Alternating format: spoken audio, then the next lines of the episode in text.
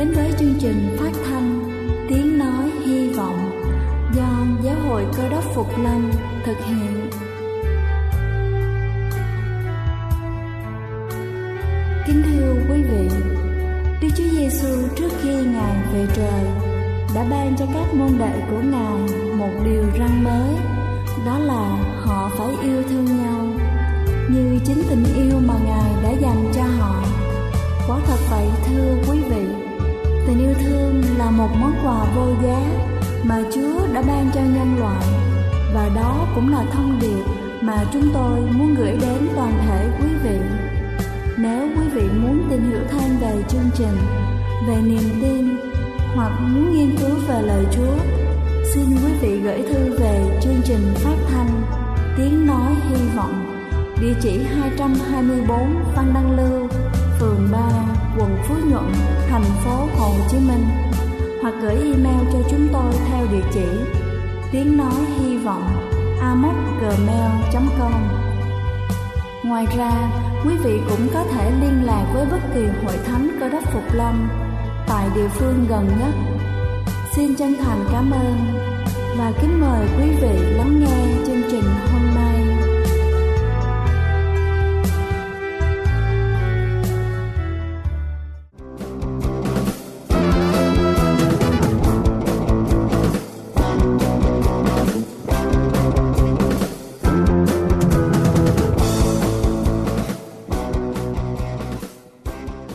Chào quý vị khán giả của chương trình phát thanh tiếng nói hy vọng.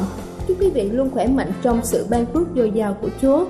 Kính thưa quý vị, ngộ độc thực phẩm là do vi khuẩn gây nên, có thể xảy ra bất cứ ai ở bất cứ thời điểm nào, đặc biệt là trong mùa hè. Chính vì thế hôm nay tôi xin được trình bày 12 thực phẩm giúp chúng ta giải độc khi cơ thể có triệu chứng bị ngộ độc thực phẩm. Đầu tiên đó chính là gừng.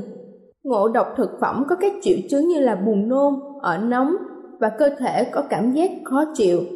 Một tách trà gừng có thể làm dịu đi các triệu chứng đó và đẩy lùi cuộc tấn công của các vi khuẩn.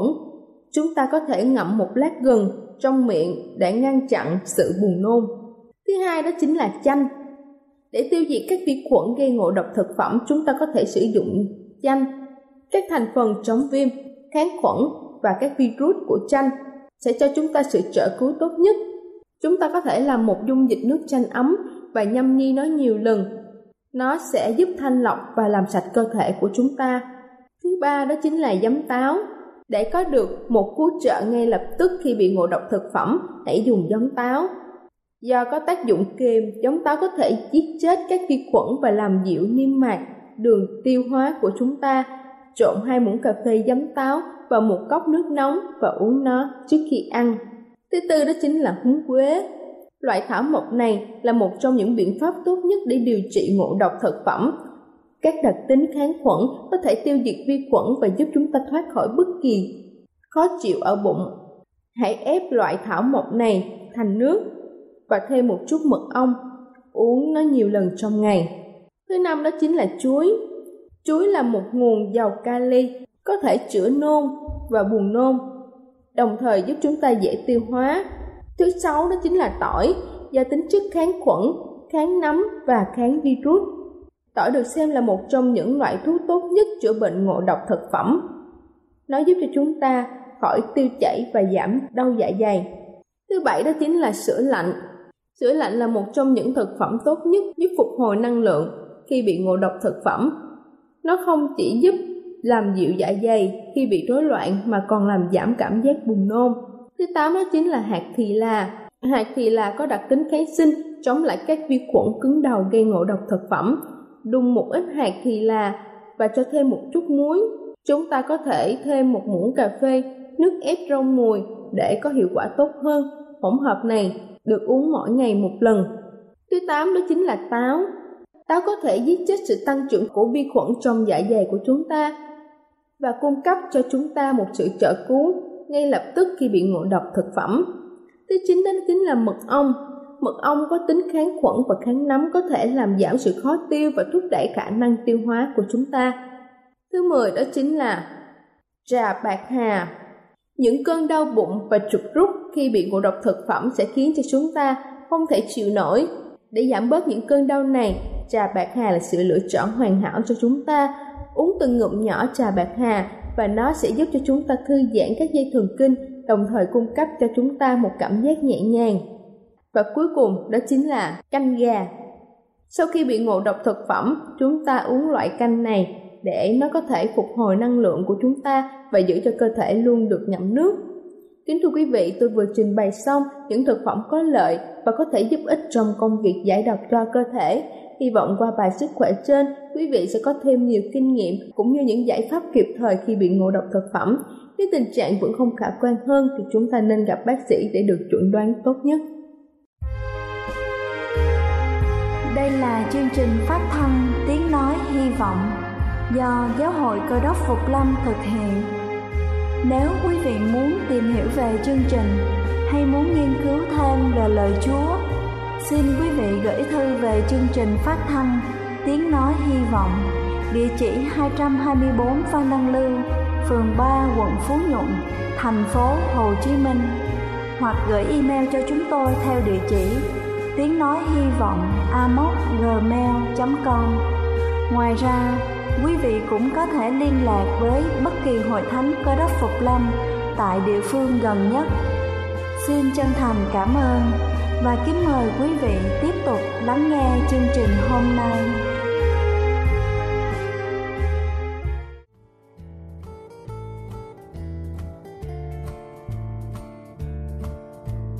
Kính thưa quý vị, và giờ này trước khi chúng ta đến với phần sứ điệp ngày hôm nay với chủ đề Lòng nhân từ của Chúa, xin kính mời quý vị cùng lắng lòng để lắng nghe bản thánh nhạc tôn vinh Hằng mơ đến đức ấy.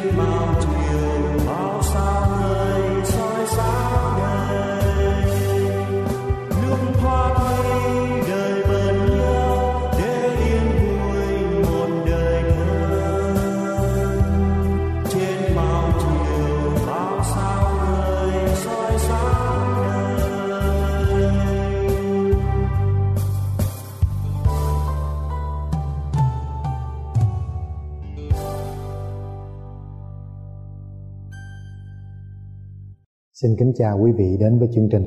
Bài giảng của tôi ngày hôm nay với chủ đề lòng nhân từ của Chúa. Trong cuộc sống của chúng ta quý vị, ai chúng ta cũng cần cái lòng nhân từ. Tại vì ai trong chúng ta cũng có đôi lúc chúng ta làm sai. Ai trong chúng ta có lúc chúng ta cần người khác ban cho chúng ta cái lòng nhân từ. Đặc biệt chúng ta cần phát triển cái lòng nhân từ khi chúng ta là người đúng.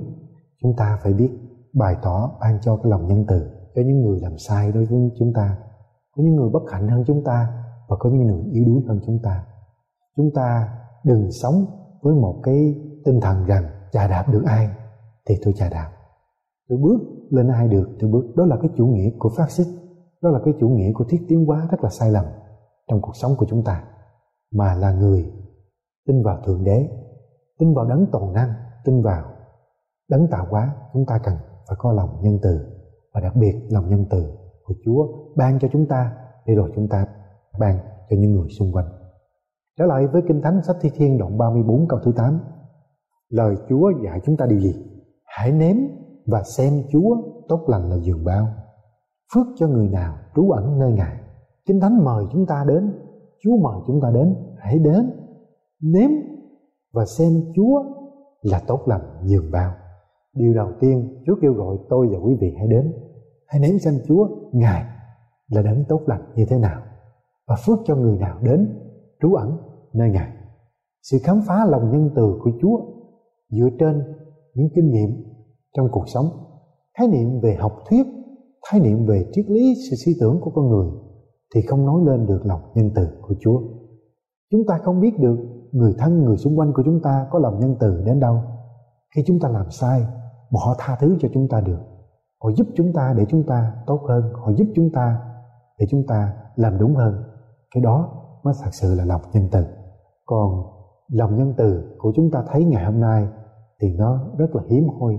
Khó mà tìm ra được lòng nhân từ của những người xung quanh trong chúng ta. Và lòng nhân từ của Chúa rất là đặc biệt. Trong bài giảng này, tôi sẽ chia sẻ với quý vị. Lời mời của Thiên Chúa là rất là hợp lý. Vì vua David, ông đã trải qua nhiều kinh nghiệm trong cuộc sống. Ông đã từng là người thành công lên trở thành một vị vua rất là giàu có. Ông cũng đã từng trải qua kinh nghiệm. Ông giả điên, giả mù, giả như những con thú vật hèn thấp để sống trong cuộc sống này.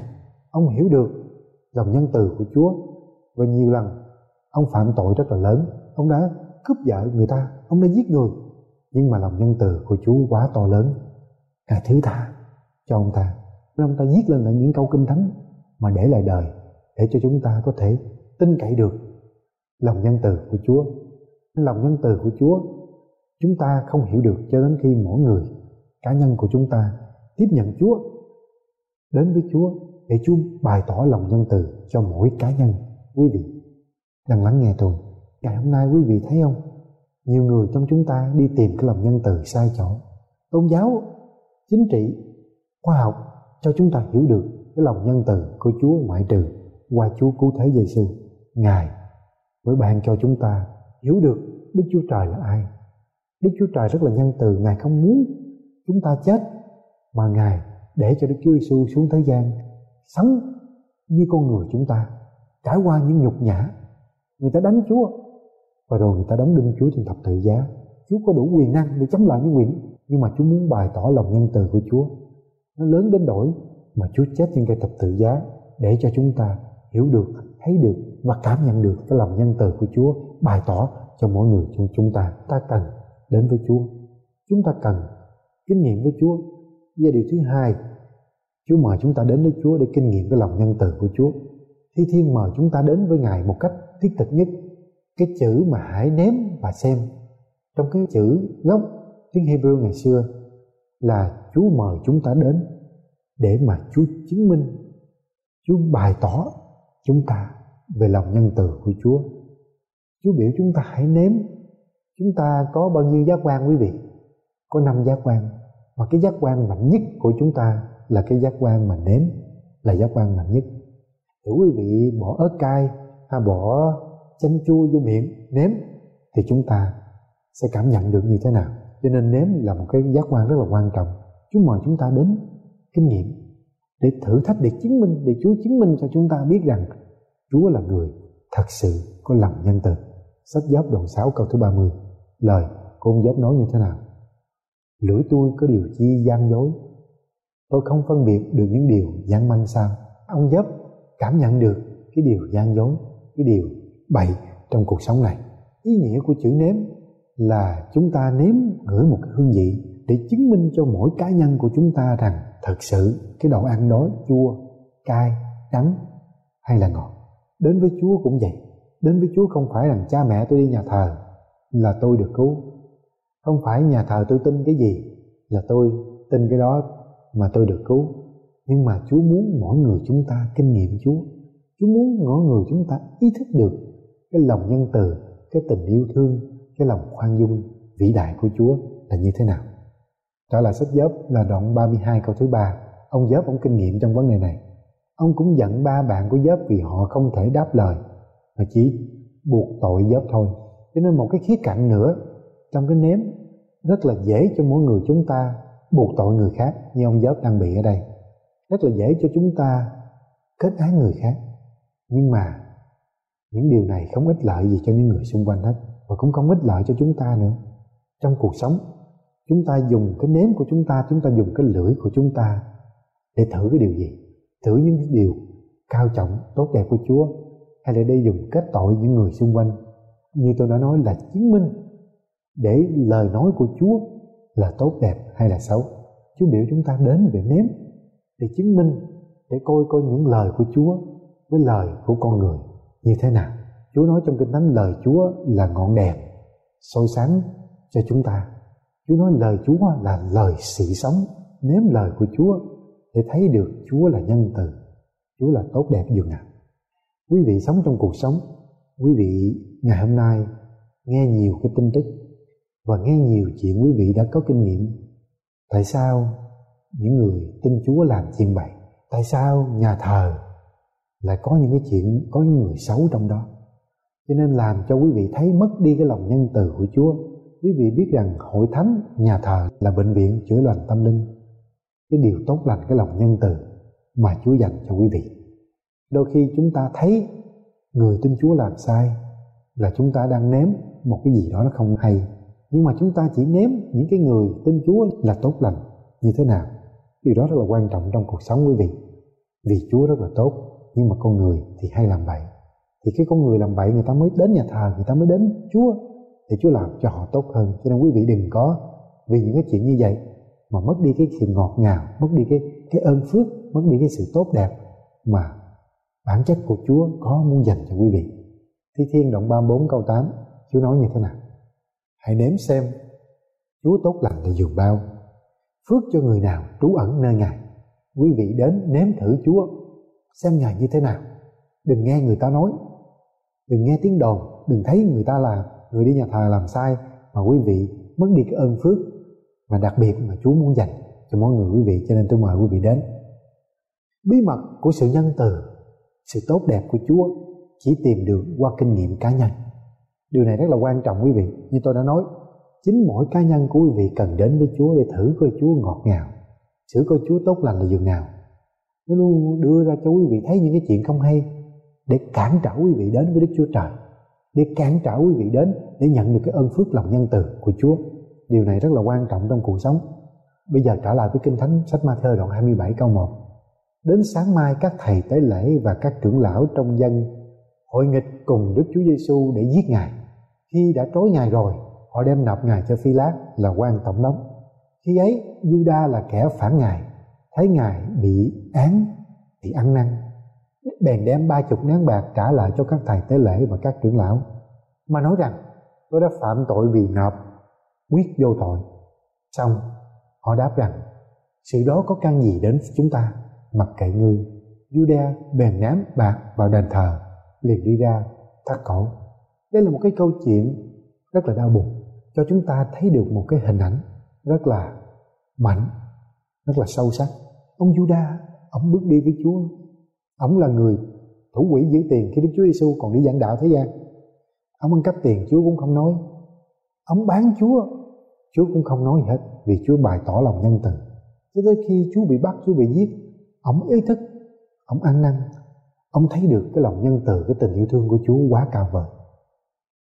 Một nhà tiên tri ghi lại rằng, khi Đức Chúa Giêsu bị bắt, bị kết án, thì Juda có đứng cả tại đó.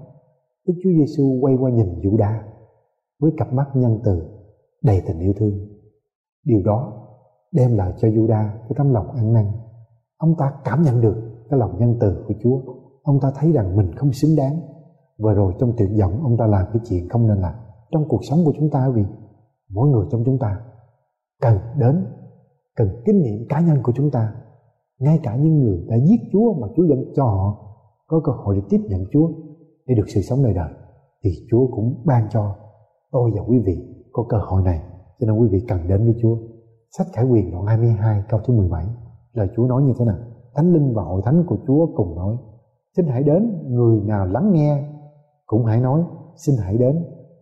Khác hãy đến, người nào muốn hãy nhận nước hàng sống. Ngày hôm nay quý vị, chúng ta uống nhiều nước, nhiều loại nước mà chúng ta vẫn khác uống nước lạnh vẫn khác rồi uống nước ngọt vẫn khác. Nước gì cũng khác hết.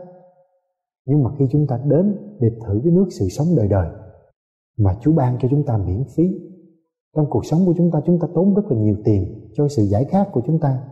Cuộc đời này trống vắng, cuộc đời này cô đơn cho chúng ta, bỏ tiền ra để đi coi ca nhạc, để đi coi những cái phim ảnh.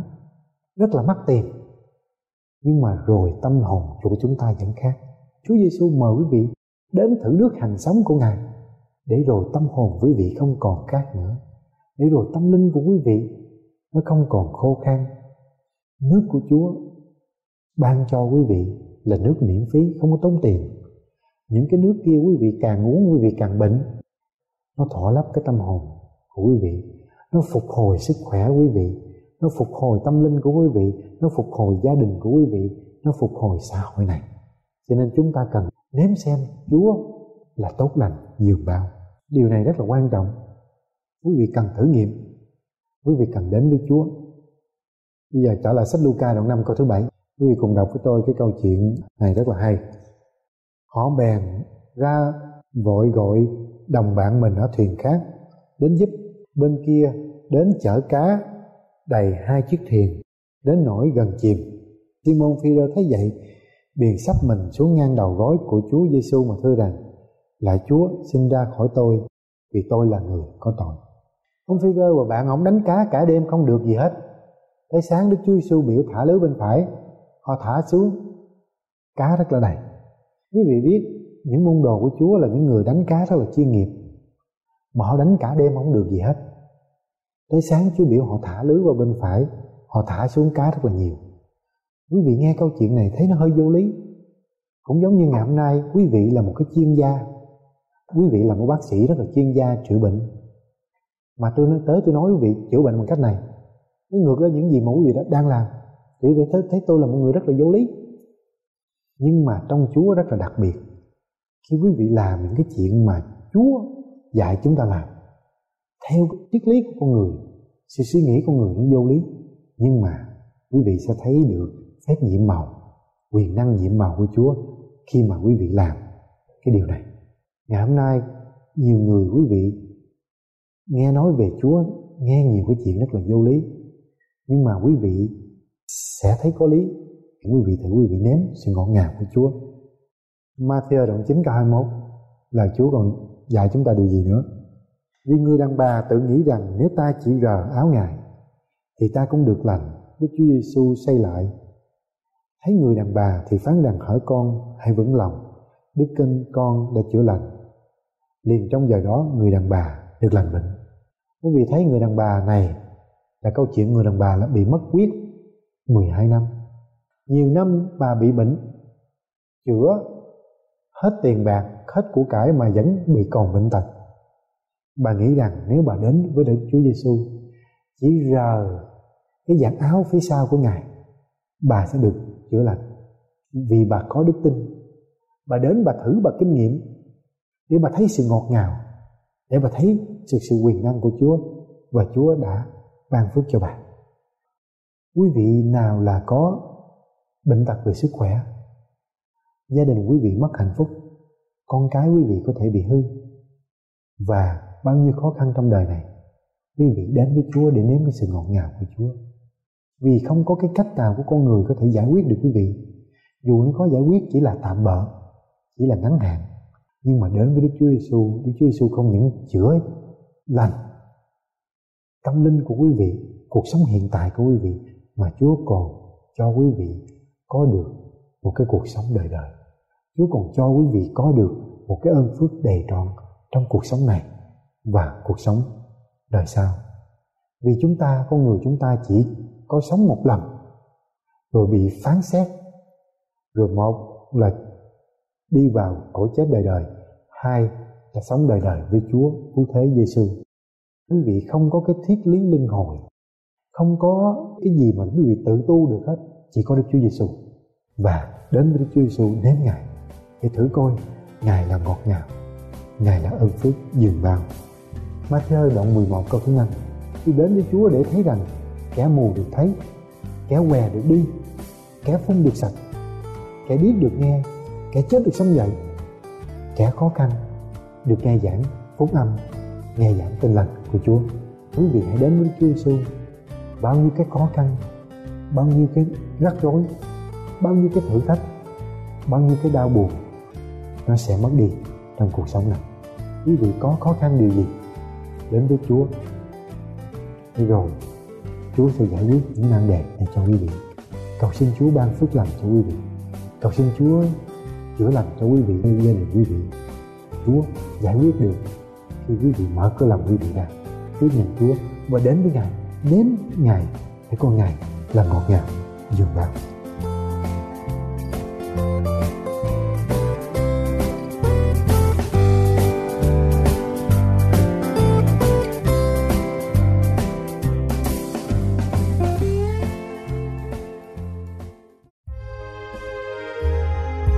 Đây là chương trình phát thanh Tiếng Nói Hy Vọng do Giáo hội Cơ đốc Phục Lâm thực hiện.